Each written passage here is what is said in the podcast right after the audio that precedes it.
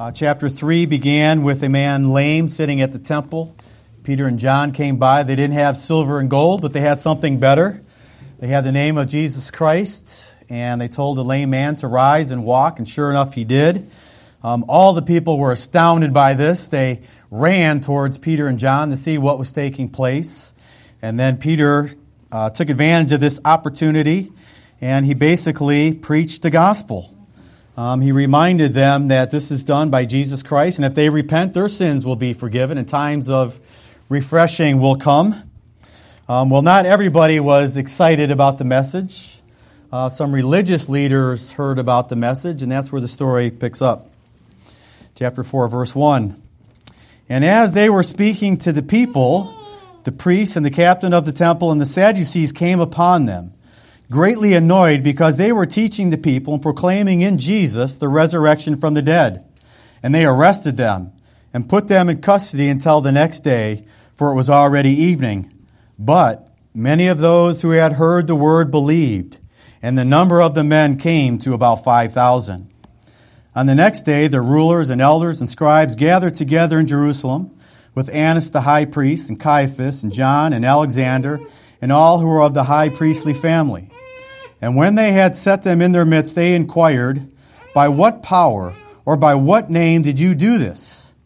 Then Peter, filled with the Holy Spirit, said to them, Rulers of the people and elders, if we are being examined today concerning a good deed done to a crippled man, by what means this man has been healed, let it be known to all of you and to all the people of Israel that by the name of Jesus Christ of Nazareth, whom you crucified, whom God raised from the dead, by him, this man is standing before you well. This Jesus is the stone that was rejected by you, the builders, which has become the cornerstone. And there is salvation in no one else, for there is no other name under heaven given among men by which we must be saved. This is the word of the Lord. Thanks be to God. Father, once again, we thank you for your authoritative, inspired, transforming word. And Father, thank you for the word that it gives about Jesus Christ being our only hope of salvation. Father, I pray that you will open our eyes to see that he is our only hope of salvation. Father, if we see this hope, may we rejoice in it more. If we don't see this hope, may we see that there is no other place to turn. May we see that there are no other Saviors available for us. Father, may your Spirit work mightily. May our hearts and minds and lives be transformed. And we ask these things for the glory of Jesus Christ. Amen. You may be seated. What we have before us in this passage is the apostles' first experience of direct opposition, direct persecution. And this will prove to be the first of what will become many imprisonments. Now, the question I have for you is Were the apostles surprised by this opposition? Were they caught off guard that there was such a strong reaction to the message? Well, I want to say to you very boldly that they were not caught off guard in the very least. And I say that because by this time the Holy Spirit had illuminated their minds to give them understanding of what Jesus had said repeatedly. And repeatedly, Jesus had told them that they would encounter persecution. Let me give you just a few examples. If you turn back to John 15, we read this beginning at verse 18. Jesus tells his disciples, If the world hates you, know that it has hated me before it hated you. If you were of the world, the world will love you as its own. But because you are not of the world, but I chose you out of the world, therefore the world hates you. Remember the word that I said to you a servant is not greater than his master. If they persecuted me, they will also persecute you. And sure enough, by this time, the disciples had remembered this and they knew it was coming. They knew that it was just a matter of time. Turn ahead to John 16, beginning in verse 1. I have said all these things to you to keep you from falling away. They will put you out of the synagogues. Indeed, the hour is coming when whoever kills you will think he is offering service to God. And they will do these things because they have not known the Father nor me. But I have said these things to you that when the hour comes, you may remember that I told them to you. And then, of course, there's the Olivet Discourse, where Jesus went into great detail about the destruction that would come upon Jerusalem and the great persecution that would take place. And I'll just read uh, one verse from Matthew 24 9, where Jesus tells his disciples, Then they will deliver you up to tribulation and put you to death, and you will be hated by all nations for my name's sake. Jesus is talking to his disciples. And I remind people when they go through the Olivet Discourse that Jesus is looking his disciples in the eye. He's talking to them. And when he says you, he's talking about them. Too often we read this passage as though it was written to us two weeks ago. But it wasn't written to us two weeks ago. It was written to the original disciples of the first century 2,000 years ago. And he's a warning his original disciples this is what is going to happen to you. And again, the Holy Spirit has come upon them, the Holy Spirit has given them understanding, and they knew very clearly going into the world with the Great Commission that they would experience opposition, and here it is. Here it comes, just like Jesus said it would. Similarly, you and I should not be surprised when people oppose our message. I can't tell you how many times it appears that Christians are surprised when people react to the gospel. When they turn on the television and they watch the news and they say, Can you believe this? They're opposed to our Christian values. They don't agree with our definition of marriage. I can't believe this. What in the world is going on? And we act surprised. Like we're on defense. We're not on defense. We're on offense. And by the way, if you think that's a football analogy, that is not a football analogy. That is a war analogy. Do you remember what Jesus said in Matthew 16, 18? If not, I will remind you. Matthew 16, 18. And I tell you that you are Peter and on this rock I will build my church, and the gates of hell will not prevail against it. So Jesus promises Peter that he will build his church, and the gates of hell will not prevail against the church. Now, according to Jesus, is the church on offense or defense? Offense. offense. Okay, very good. I'm glad you got that. It seemed like you were confused for a moment the church is on offense. We have the gospel. We're going into the world. And we are promised that the very gates of hell will not be able to stop us. We will pound those gates again and again and again. And I love the picture that one pastor gave of a Sunday morning. It's as though we all gather together, this great army of Christians, and we once again pound the gates of hell. And then we'll come again next week and we'll pound them again and we'll come again the week after that and we'll pound them again. And eventually they will give way, the gospel will go forth, the nations will be discipled, God's kingdom will come, and his will will be done on earth as it is in heaven. So we should not be surprised if the world opposes us. And of course, in the book of Acts, that's what we have taking place opposition coming because the church is on the offensive. And if we are going to establish God's kingdom, that means we have to demolish the other kingdoms of this world. And when we go into the world and we seek to demolish the other kingdoms, let's not be surprised if they don't like it. Let's not be surprised if they react. Brothers and sisters, we're on the offensive. We're the ones going into the world with the Great Commission. We're the ones proclaiming there's a new king in town. His name is Jesus, and you need to bow before his lordship. And let's not be surprised if everybody doesn't respond by saying, Oh, that's great. Thank you for sharing the good news with me. That's so thrilling. Let's not be surprised if some say that and some say, I don't want to hear anything about Jesus. Shut your mouth, go home. So, Peter and the other apostles are building the church. They're announcing the arrival of the kingdom. And, surprise, surprise, some are fighting back. And Luke makes it very clear that the opposition begins with the Sadducees. Look at verses 1 and 2. And as they were speaking to the people, the priests and the captain of the temple, and the Sadducees came upon them, greatly annoyed, because they were teaching the people and proclaiming in Jesus the resurrection from the dead. Now, often we hear about the Pharisees. We saw them in the Gospel of John. Uh, we also see the Sadducees, but we don't see them as often. Now, what is the difference between the Sadducees and the Pharisees? I'll give you a few.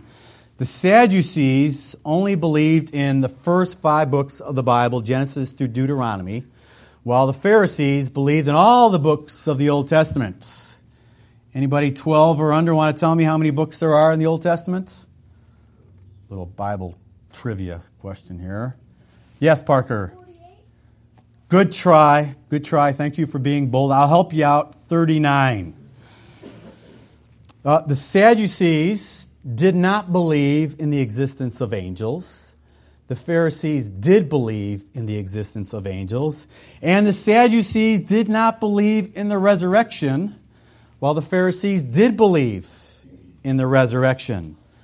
So notice verse 2. The Sadducees are annoyed because, according to verse 2, they were teaching the people and proclaiming in Jesus the resurrection of the dead, which they did not believe in. Now, to see how these beliefs come out, uh, turn back to Matthew 22, if you will.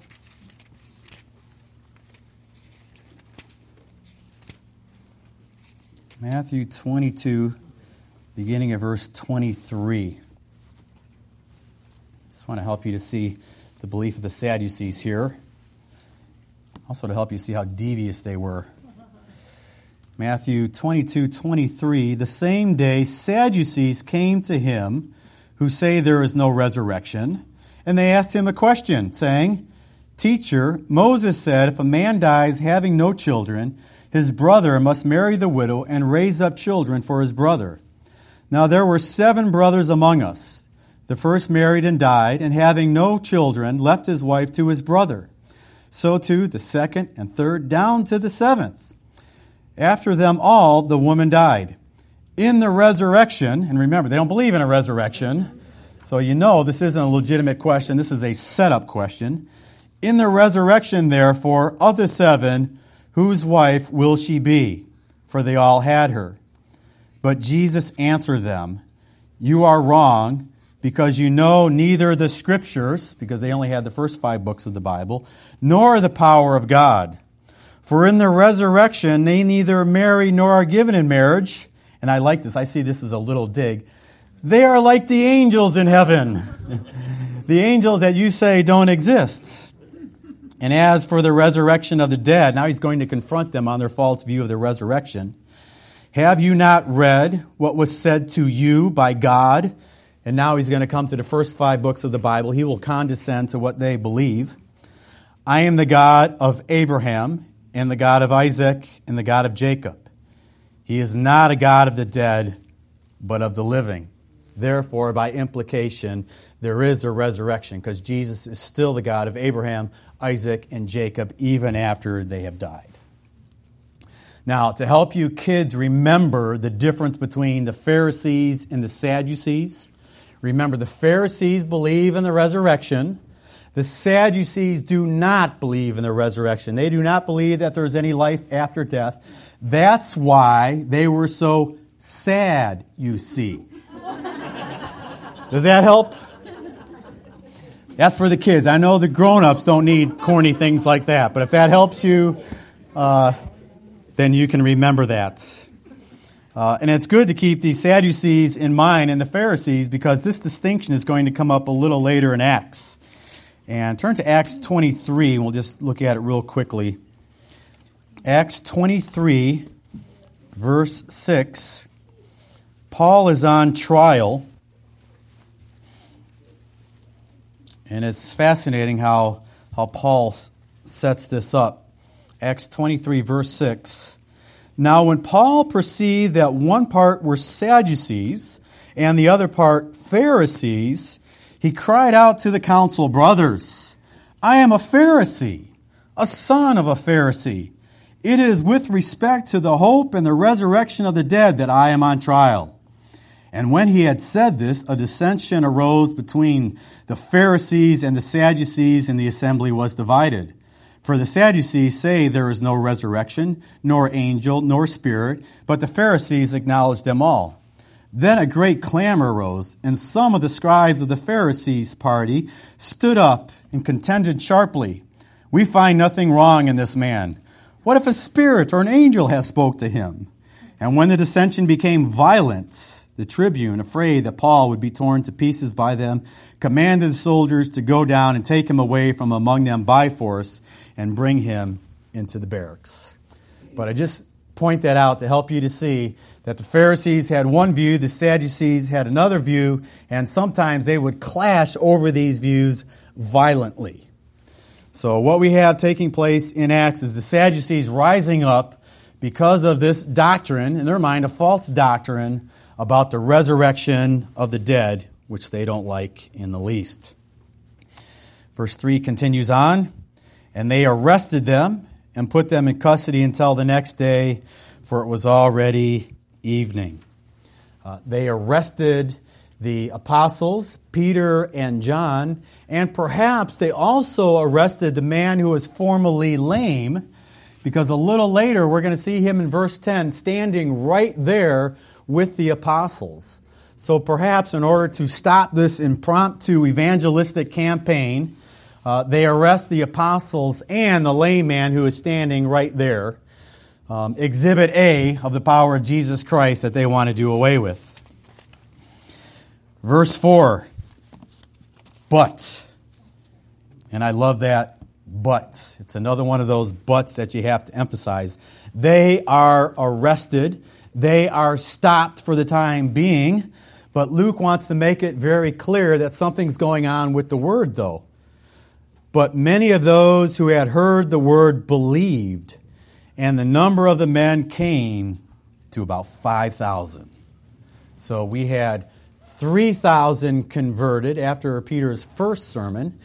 After this sermon, we're told that the number of men was 5,000, and that's not counting women and children. So this circle of the church is growing and growing and growing. And while the apostles are arrested, God's word isn't. This is what Paul said in 2 Timothy 2 9. I'll begin at verse 8. Remember Jesus Christ, raised from the dead, the offspring of David, has preached in my gospel, for which I am suffering, bound with chains as a criminal. But the word of God is not chained. Isn't that great? I think Luke is pointing out the same thing. You know what? The apostles are chained, but look at the word of God is continuing to go forth. People are believing, they're converting, the number is growing. You cannot stop the word of God, even if you stop the messenger. And this probably had a great impact on the crowd, and I believe even the other disciples who were watching all this. This is what Paul wrote in Philippians. And Philippians, it's good to keep in mind, is another one of those prison epistles. He wrote it from prison. And this is what Paul says in Philippians 1:12 and following.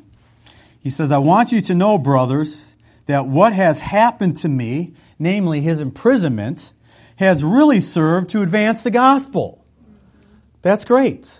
So they think by arresting Paul now, they think they're stopping the, the, the gospel. And Paul is saying, I want you to know that this has really served to advance the gospel. This is part of God's purpose. So that it has become known throughout the whole imperial guard and to all the rest that my imprisonment is for Christ. And most of the brothers, having become confident in the Lord by my imprisonment, are much more bold to speak the word without fear. See what was happening? Paul's proclaiming the gospel. He's thrown in prison. People are watching this and they're saying, Wow, look at Paul suffering for the gospel. And the brothers are gathering together, maybe at a prayer meeting at the church, and, and they're saying, Can you believe Paul? How bold he is. What's wrong with us? We're a bunch of wimps. What's wrong with us? Look at Paul. And they were encouraging one another. It's like, let's go. Let's be bold for Jesus. If Paul can do it, we can do it. And Paul knows this, and he says, Because of my imprisonment, most of the brothers were becoming bolder in proclaiming the gospel. So he says, This is really helping the gospel. And that's what's happening in Acts as well. Peter and John are arrested. The other disciples are watching that. And I think most of them were challenged there as well, saying, Let's be bold. Jesus Christ was crucified. These disciples are arrested. We got to go forth. We got to pick up the ball. Let's go forth. So I think great boldness in proclaiming the gospel was taking place, even among the other disciples at this time. Verse 5 picks it up on the next day. We're told that the rulers and elders and scribes were gathered together in Jerusalem. This is the beginning of the judicial proceedings with Annas the high priest, and Caiaphas, and John, and Alexander, and all who were of the high priestly family. Uh, Annas was the high priest. Um, though he was deposed by the Romans, yet the Jews recognized him as a legitimate high priest. But Caiaphas was the acting high priest. And I find it utterly fascinating that we're told that Annas and Caiaphas are standing there on trial, or standing there um, bringing about this trial. Do you remember when Jesus was on trial? Do you remember a mention of Annas and Caiaphas? Same Annas, same Caiaphas who sentenced Jesus. And now here they are, a short time later, having another trial taking place, only this time it's not Jesus, it's the disciples. And they're proclaiming Jesus' name and healings taking place. And they're probably thinking to themselves, I thought we got rid of Jesus. Caiaphas came up with the solution that it would be better if one man died than the whole nation. And that one man was Jesus. And they had him killed. But here the disciples are proclaiming Jesus, and they're probably thinking, we, we still got to deal with this Jesus. We, we just can't get rid of this Jesus. He just keeps coming back again and again and again. And he does. And the apostles might be wondering at this time if they will receive the same kind of justice that Jesus received. We remember what Annas and Caiaphas said when Jesus stood before, before them.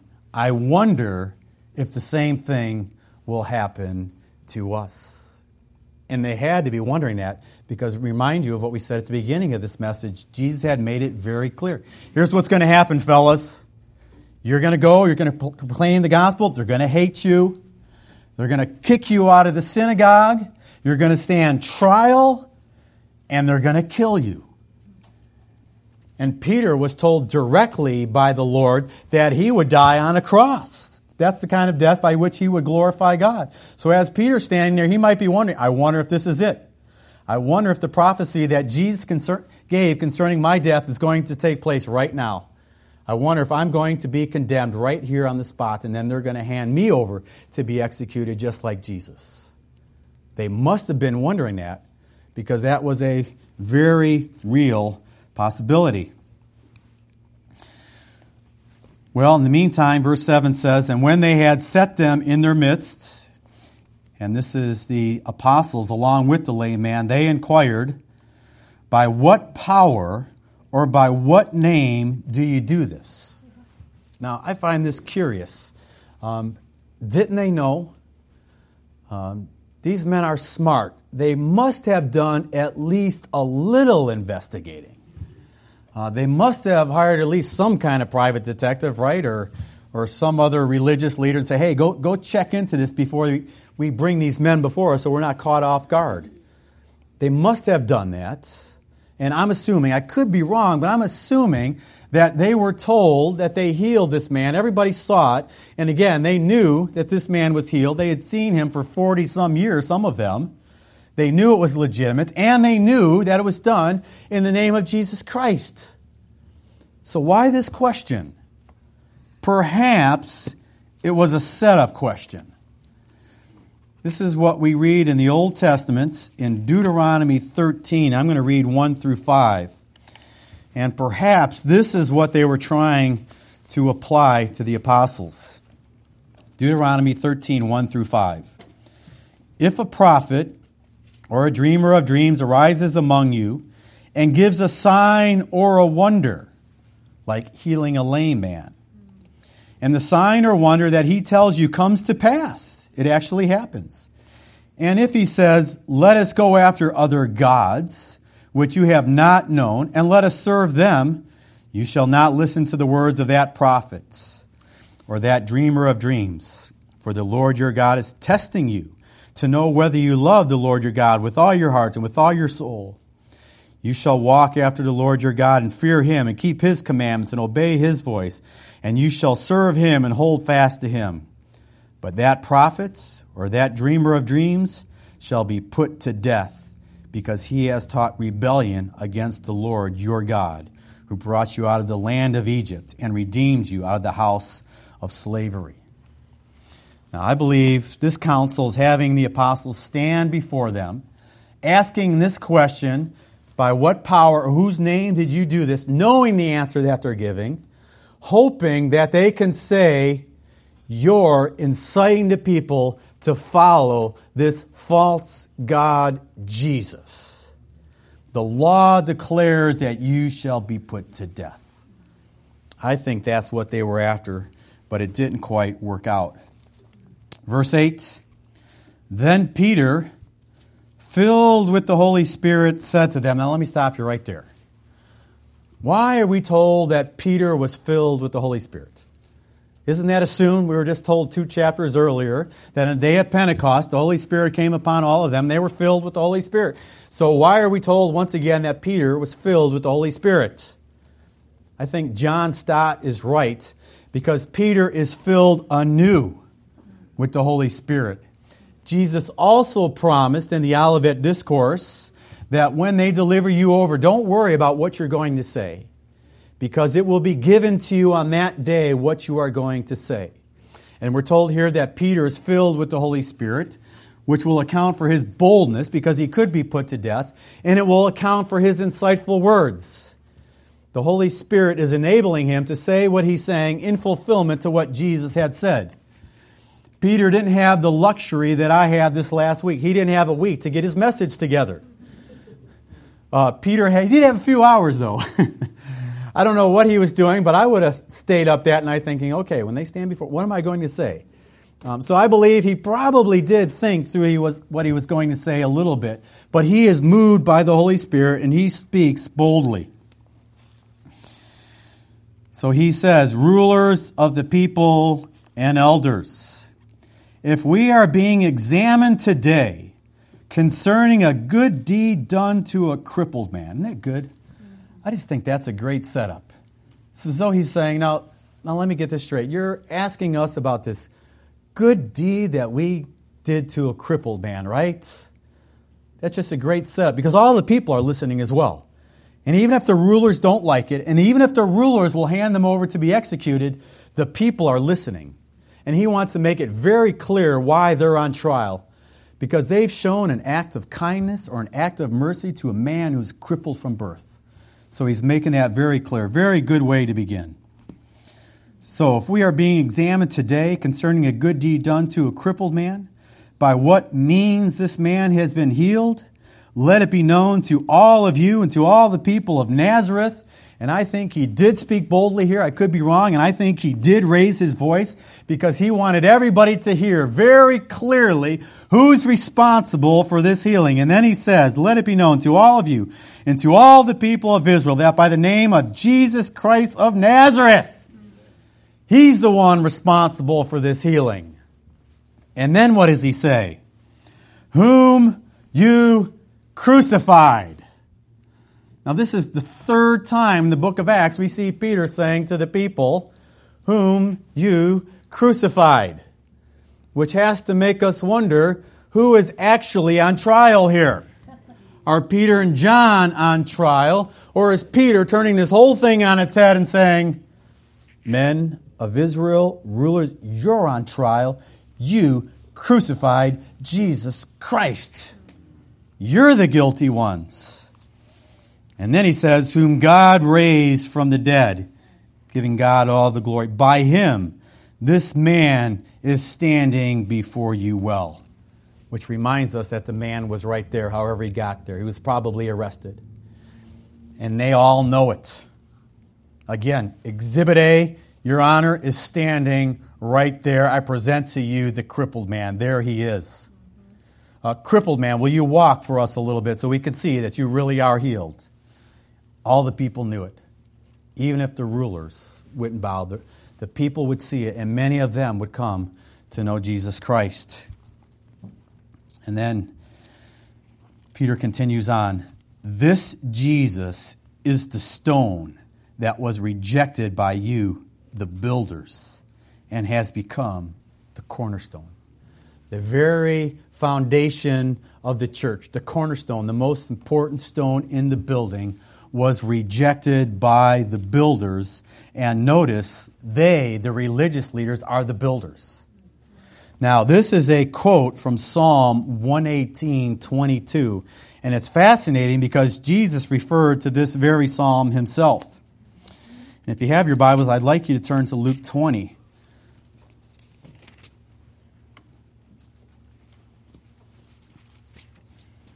Luke 20, beginning in verse 9. I want you to see how Jesus uses this very psalm and how he applies it. And of course, Peter learned everything that he did by Jesus. So I think Peter is remembering this, and I think now he's applying it to the religious leaders himself. Luke 29. And Jesus began to tell the people a parable. A man planted a vineyard and let it out to the tenants and went to another country for a long while. When the time came, he sent a servant to the tenants so that they would give him some of the fruit of the vineyard. But the tenants beat him and sent him away empty handed. And he sent another servant. But they also beat it and treated him shamefully and sent him away empty handed. And he sent yet a third. This one also they wounded and cast out. Then the owner of the vineyard said, What shall I do? I will send my beloved son. Perhaps they will respect him. But when the tenants saw him, they said to themselves, This is the heir. Let us kill him so that the inheritance may be ours. And they threw him out of the vineyard and killed him. What then will the owner of the vineyard do to them? He will come and destroy those tenants and give the vineyard to, uh, to others. When they heard this, they said, Surely not. But he looked directly at them and said, What then is this that is written? The stone that the builders rejected has become the cornerstone. Everyone who falls on that stone will be broken to pieces. And then when it falls on anyone, it will crush him. And then notice verse 19. The scribes and the chief priests sought to lay hands on him at that very hour, for they perceived that he had told this parable against them. But they feared the people. This is not just a general parable. This is a very specific parable about the religious leaders, about the religious leaders in Jesus' day who killed the beloved Son, the heir, the stone of the temple that would in turn fall on them and destroy them, which happened in AD 70 when the Romans came and destroyed Jerusalem in the temple, bringing destruction upon them because of how they had treated Jesus. And here is Peter referring to this same psalm, telling these leaders once again, and perhaps some of them heard the parable that Jesus told or heard about the parable, and he's saying, once again, you have rejected the cornerstone. You, religious leaders. Implied is if you don't repent, you're going to reap the consequences. This stone will fall on you, it will crush you, it will destroy you. That's what you're doing by rejecting Jesus Christ. And then in verse 12, Peter says, And there is salvation in no one else, for there is no other name under heaven given among men by which we must be saved. John Stott makes a very interesting observation. He says, We notice the ease to which Peter moves from healing to salvation and from the particular to the general.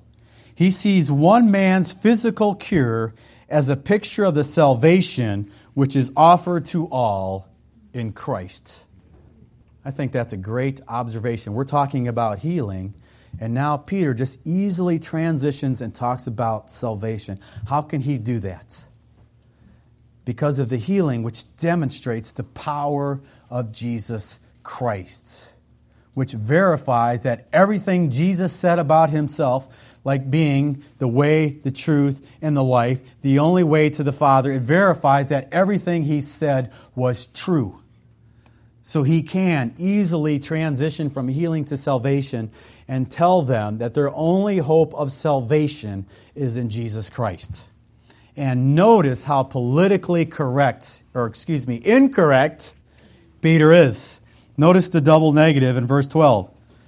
And there is salvation in no one else. There is salvation in no other name under heaven.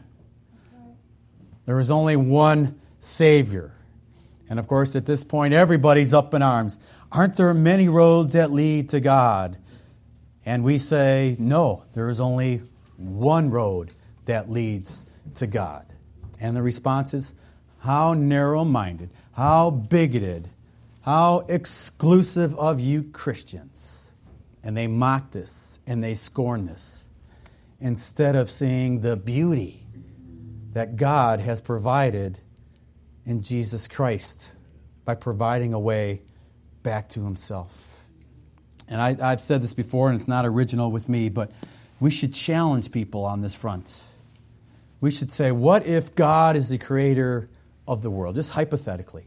Let's say that God created the world, that God created mankind. And then mankind shook their fist at God, rebelled against God. But God didn't destroy mankind, which He could have, because He created mankind. Let's, let's say that God doesn't do that. But God wants to forgive these people, but He can't just look the other way when people sin. He has to show that not only is He a loving God, but He's also a just God. So let's say that in order to redeem mankind, He is willing to send His one and only Son to live a perfect life, and then to send him to the cross so that he can be punished for the sins of mankind so that they can be forgiven. If God would love the world that much, if God would be willing to give his one and only Son, would you mock that God? Would you scoff at that God? Would you ridicule the way that he has provided back to himself? And would you dare say, he hasn't done enough. Because when you say there can't only be one way to God, there has to be many ways to God, you're saying that this isn't good enough. This isn't sufficient. He hasn't done enough. How can you dare say that after that huge sacrifice on the part of God, how can you dare say that He hasn't done enough? That, that's like saying to an earthly father who raises his son to love America and then, because of his love for America, he joins the military. And then he's killed in battle because of his love for America so that we can enjoy freedom. And you, and you say to this father, You've only sacrificed one son for this country? You haven't done enough. Would you dare say that to any father? But you dare say that to the Heavenly Father. He hasn't done enough. What he has done is perfect.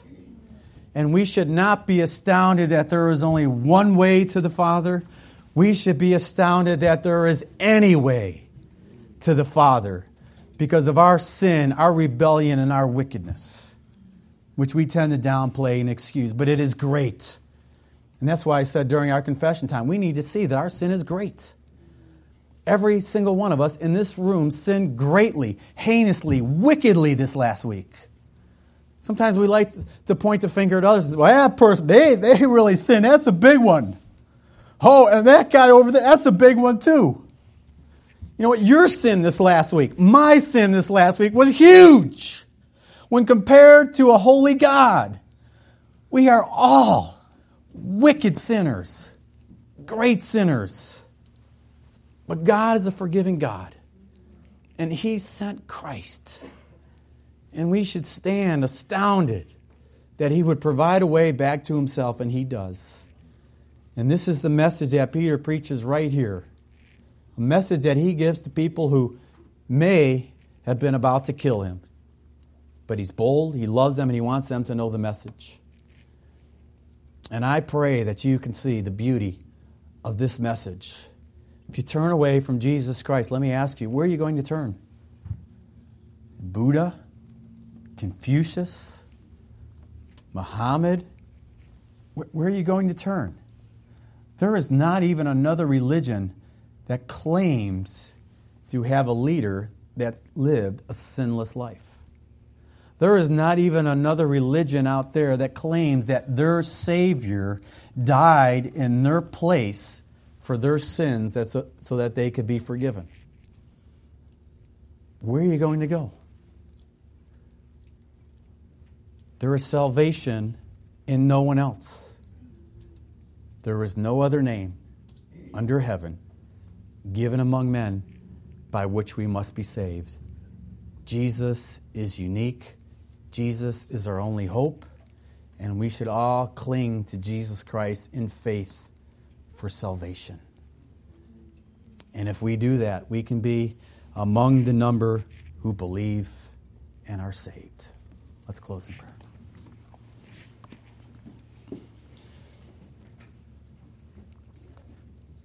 Father, what a great message of salvation this is in Jesus Christ. Father, I pray for everyone hearing this message that you will help them to see the beauty of this message, that they will stand in awe of this great salvation, that they will embrace it. And Father, I pray for all of us that we will be transformed by this salvation May we not just be saved by it and have the hope of eternal life, but may we be transformed by this salvation, by this gospel message. Father, may it affect how we live our lives. May it affect how we live every day. May it affect our priorities.